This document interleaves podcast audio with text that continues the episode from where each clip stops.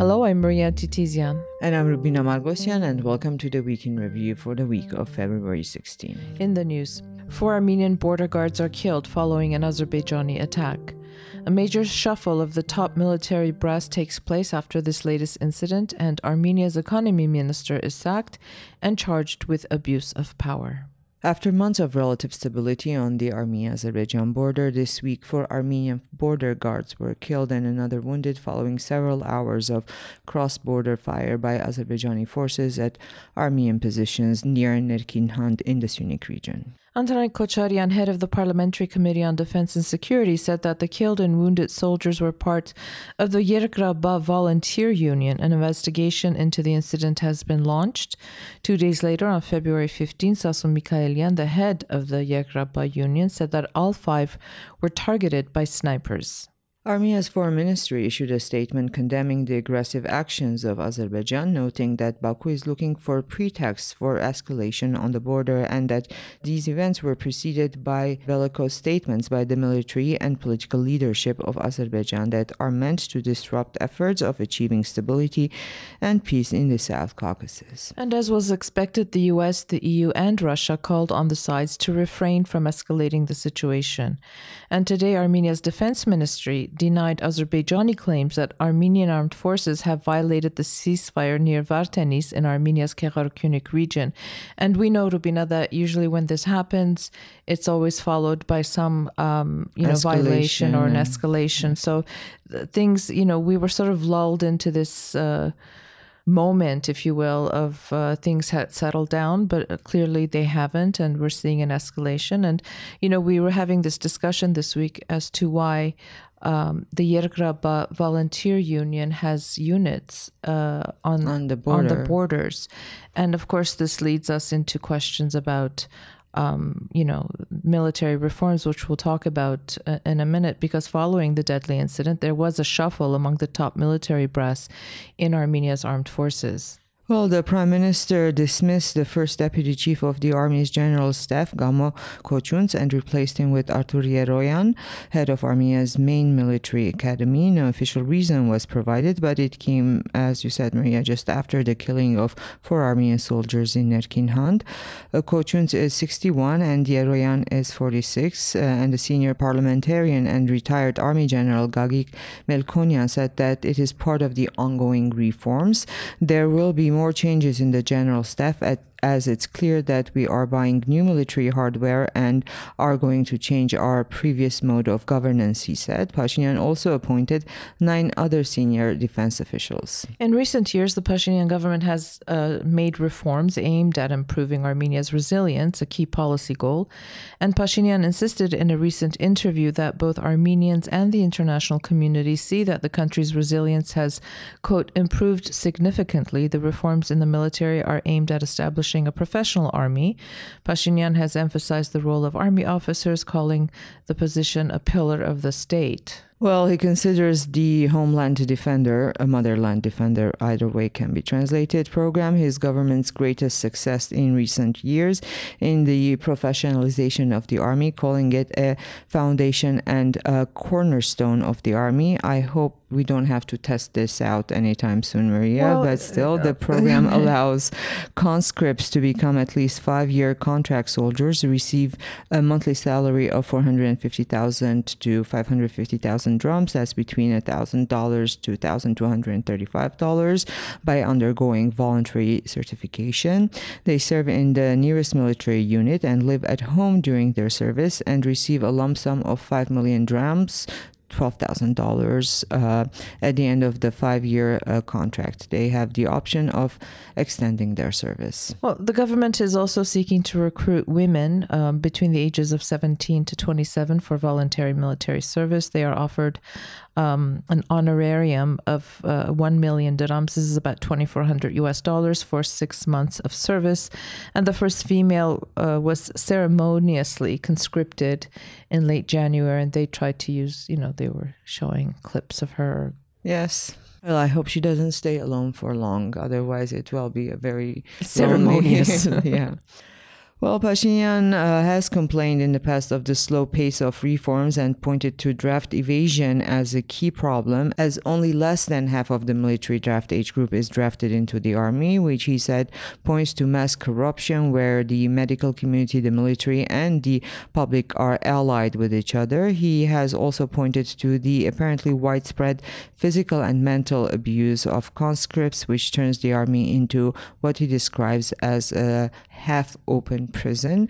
And Maria, we're working on a piece. Uh, it's still uh, not finished about this new law that allows for people who've left the country so that they wouldn't uh, serve in the army, and this new law in place that allows them to return in uh, in return for a lump sum of money or gives them option of serving less time in the army and paying less. There's this whole discussion about this as well. Uh, I mean, yeah, sure, these discussions are happening, and then we're reading all of these lovely things. But then on the other hand, on the ground, on the trenches, on the border, we're seeing, you know, failures of these so-called reforms, and uh, it's it's really disheartening. And I think that we, as the media and as civil society, and just as you know, regular Armenians living in Armenia, we really have to push for more civilian oversight in the armed forces. Um, yeah, it's great that women are being you know allowed to to serve, but if if the reforms aren't taking place, then and and we know about the hazing and and the the pressures and the forced suicides.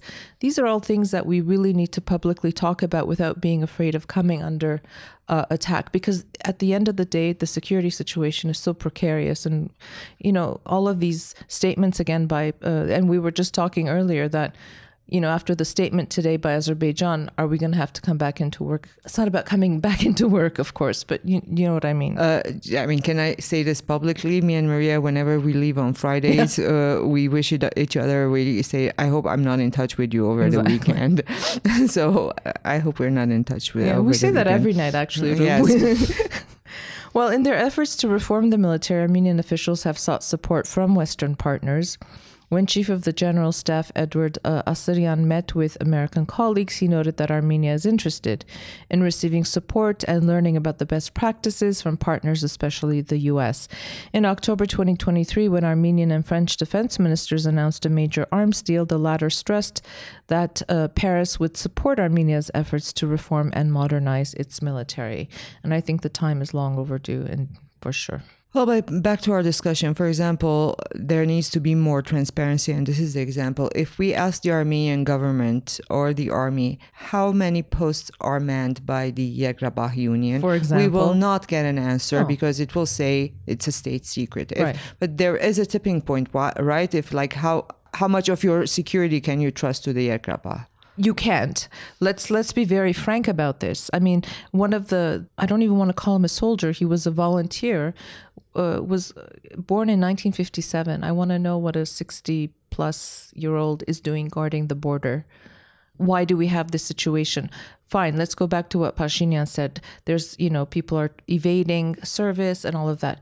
Well, if the if the conditions in the army weren't so bad, people wouldn't be evading them. And this goes back as much. As much. I mean, sure, you're always going to get that. Well, Pashinyan spoke about the border incident mm-hmm. uh, this week during the cabinet meeting. He said that um, Azerbaijan's intentions remain the same uh, to pursue a policy of military coercion against Armenia and a policy of give me what I want through negotiations, otherwise I will take it with war. We, we, we didn't learn that lesson in 2020.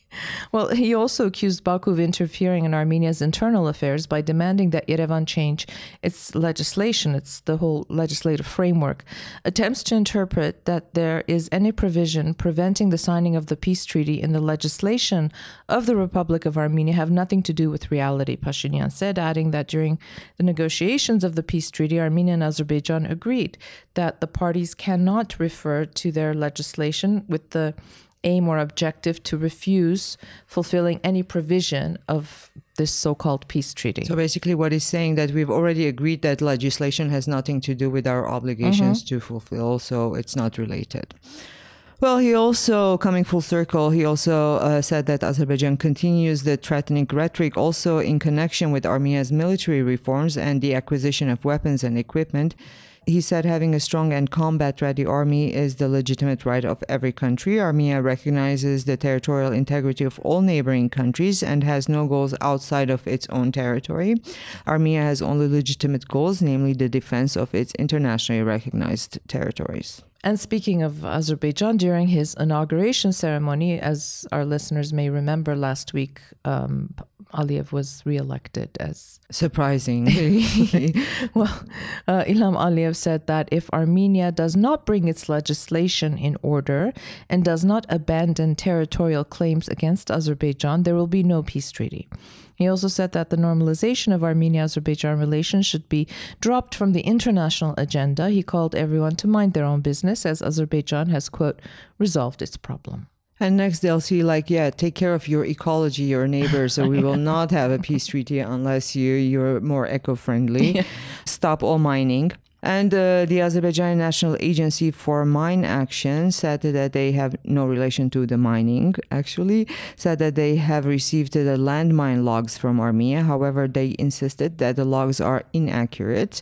In response, Armenia's foreign ministry said that uh, given the unnecessary spe- uh, speculations on the part of Azerbaijan, Armenia has also provided these logs to several international partners who, if necessary, can be involved in the process of verifying the accuracy of these logs logs. And while Yerevan and Baku are exchanging public statements, uh, Moscow and Washington are talking about assisting Armenia and Azerbaijan in ongoing peace talks. Despite Aliyev's uh, calls to, for everyone to mind their own, their own business. Well, this week, Igor Khovayev, the Russian special representative for Armenia Azerbaijan talks, was in Baku to discuss the peace treaty, among other things. According to Maria Zakharova, he also extends the visit to Armenia soon, and Assistant Secretary of State for European and Eurasian Affairs, James O'Brien, said tensions point to the importance of more diplomacy and that Washington will continue the path of trying to bring the parties together. And Russia's ambassador to Baku, Mikhail Yevdokimov, told uh, a Russian news agency, Izvestia, that Azerbaijan is determined to establish peace, but Armenia is delaying the negotiations. And Zakharova said that Moscow and Yerevan are discussing the return of uh, Artsakh Armenians to Nagorno-Karabakh. She added that the return of Armenians to Artsakh must, she didn't say Artsakh, by the way, that's mm. like our, our copy must take place with the proper protection of their rights and security. According to Zakharova, Baku and Moscow are also discussing the organization of a joint patrol service in Nagorno-Karabakh and the protection of historical and religious monuments. So much to say. I'm going to hold my peace right now. Okay. Well, she also commented on Armenia's accession to the ICC. She said that Armenia's decision to ratify the Rome Statute and join the International Criminal Court negatively impacts its relations with Russia. She also said that the recent border incident shows that Yerevan and Baku must resume the implementation of trilateral agreements signed in 2020 uh, to 2022. She added that Moscow is ready to provide consultation to the parties. And whenever Russia is upset with Armenia, mm-hmm. uh, the following uh, yeah. or a version of the mm-hmm. following happens. Russian authorities again discovered issues with products imported from Armenia. This time they found vinegar in the Jermuk mineral water. well, on February 12, Russian media reported that a man sustained throat burns after drinking Jermuk bought from the store um, it, it's just, I mean, we're just relaying the information here. Later, the man reportedly died. Russian authorities banned the sale of the remaining batch of Jermuk. Now, Jermuk Group has said that it does not use vinegar for the production of mineral water. They also said that the batch that was banned by Russian authorities uh, in fact, corresponds to Eurasian Economic Union standards. Armenia's food safety inspection body said that their Russian counterparts have not notified them about the serial number and production date of the faulty mineral water. It also said that it is possible the water was forged and bottled on the spot and sold under the name of Jermuk. Uh, mm-hmm.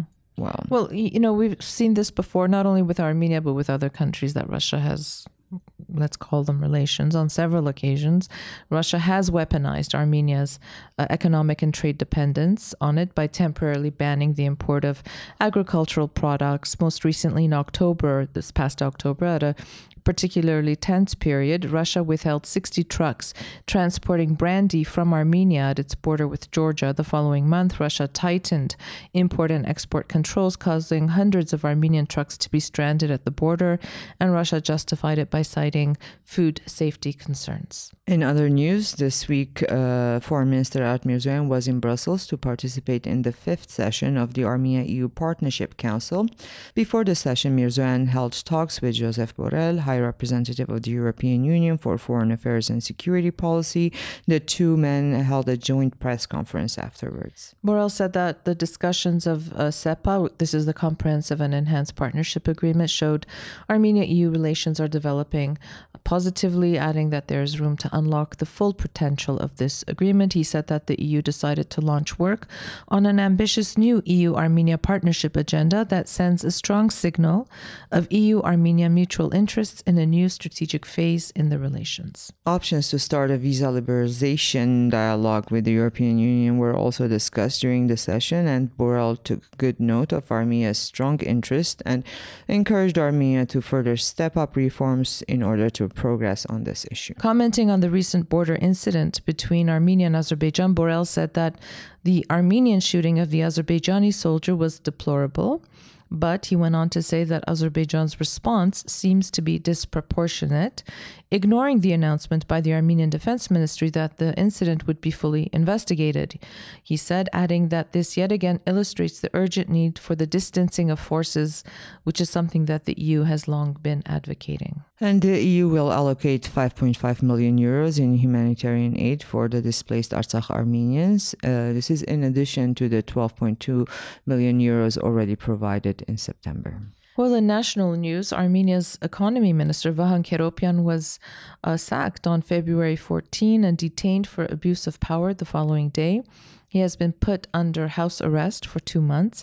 His detention comes amidst an ongoing corruption investigation which implicates senior economy ministry officials in rigging a procurement tender which was organized by the ministry and later invalidated by uh, a court. This happened last June. Well, Synergy International Systems initially won the tender despite submitting a much higher bid, worth uh, 392 million drams, about 1 million US dollars, than the other bidder, uh, Harmonia. In a statement issued yesterday, Armenia's investigative committee said a group of ministry officials colluded with senior Synergy executives to illegally disqualify Harmonia and ensure Synergy's victory at any cost. Deputy Economy Minister Ani Ispirian and four other uh, ministry officials were detained detained um, at the end of January under the same corruption case. Another ministry official was arrested in a separate corruption investigation regarding the misuse of government aid meant for private entrepreneurs who, who uh, setting up uh, what's called intensive uh, fruit orchards.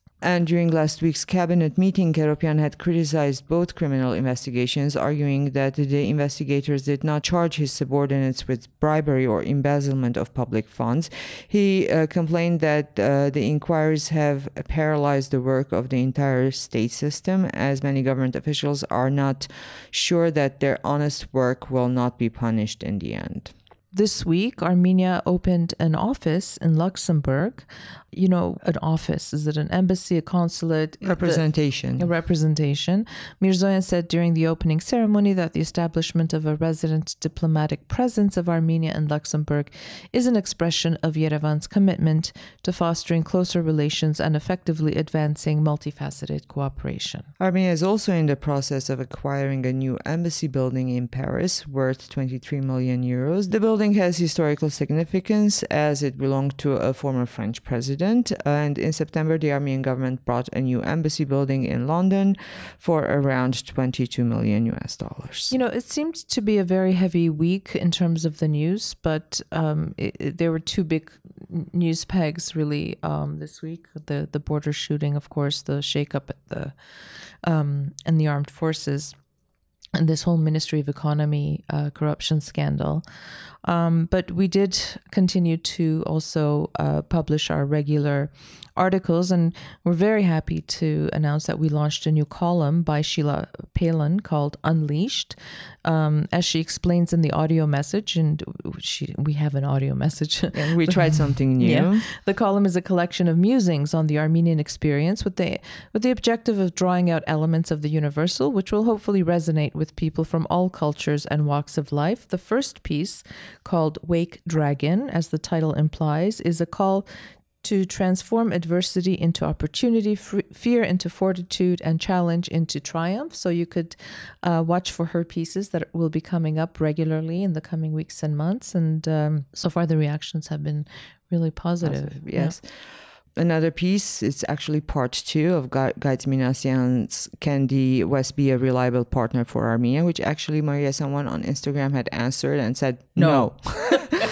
Well, uh, other than that, uh, uh, Gaïdz Minassian says that Armenia, like most states, is navigating troubled waters as the world transitions from a West no longer solely shaping the history of humanity to a global South, seeking reparations under the influence of China and Russia. Well, he kind of explains, but in relation to Turkey, for example, which I found interesting, he is advising to distinguish between uh, normalization and reconciliation, and he explains what effect each would have have on Armenia's relations with the West.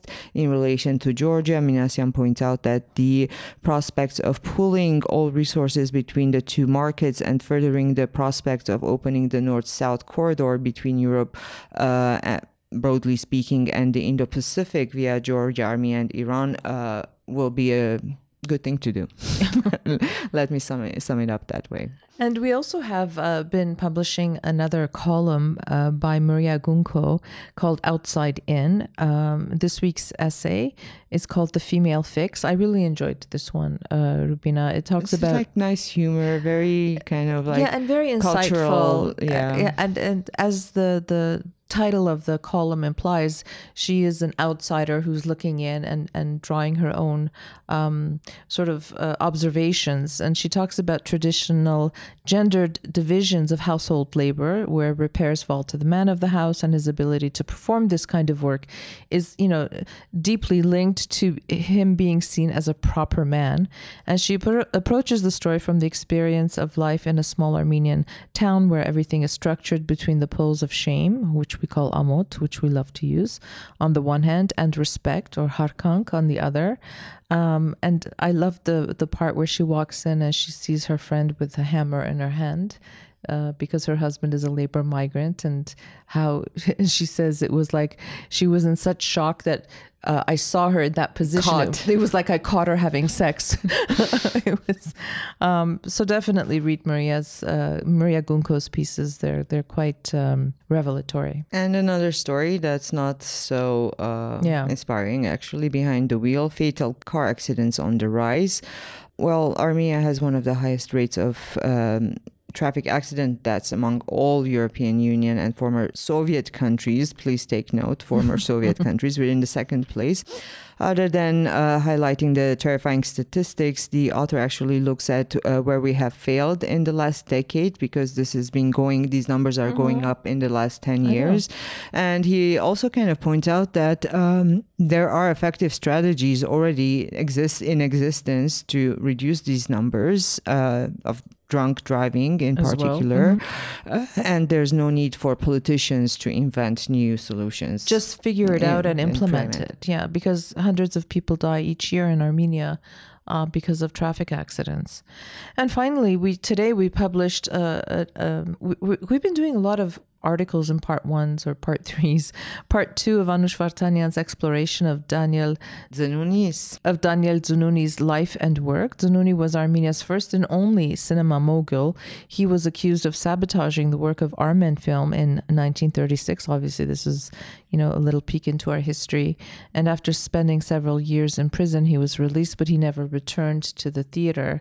And you know, you it end you at the end of the piece, you end up thinking, what would have happened had he been allowed to continue creating and um, innovating uh, how Armenian cinema could have really progressed even under uh, a Soviet system. Since we're speaking about Armenian cinema this week, for those who listen to Armenian podcasts on EVN Report, mm-hmm. you know, Paitsev Sagain Ainu Amenaini, Vigen Galician spoken with Melik Karapetyan about the situation of cinema, about our realities now. Mm-hmm. Uh, so that would be an interesting uh, mm-hmm. listen if people have time and uh, yeah, listen to Armenian sure, podcasts. Sure, indeed. And speaking of this, um, you know, Rubina, maybe it's time we uh, let our listeners know that we will be having the third iteration of our media festival um, from May 30 to June 2nd. It's going to be at the Igitian uh, art gallery and the small theater on Abovyan. We have already uh, some, you know, exciting and uh, guests that are coming, and we will be revealing those slowly as we get closer to the festival. So mark your calendars.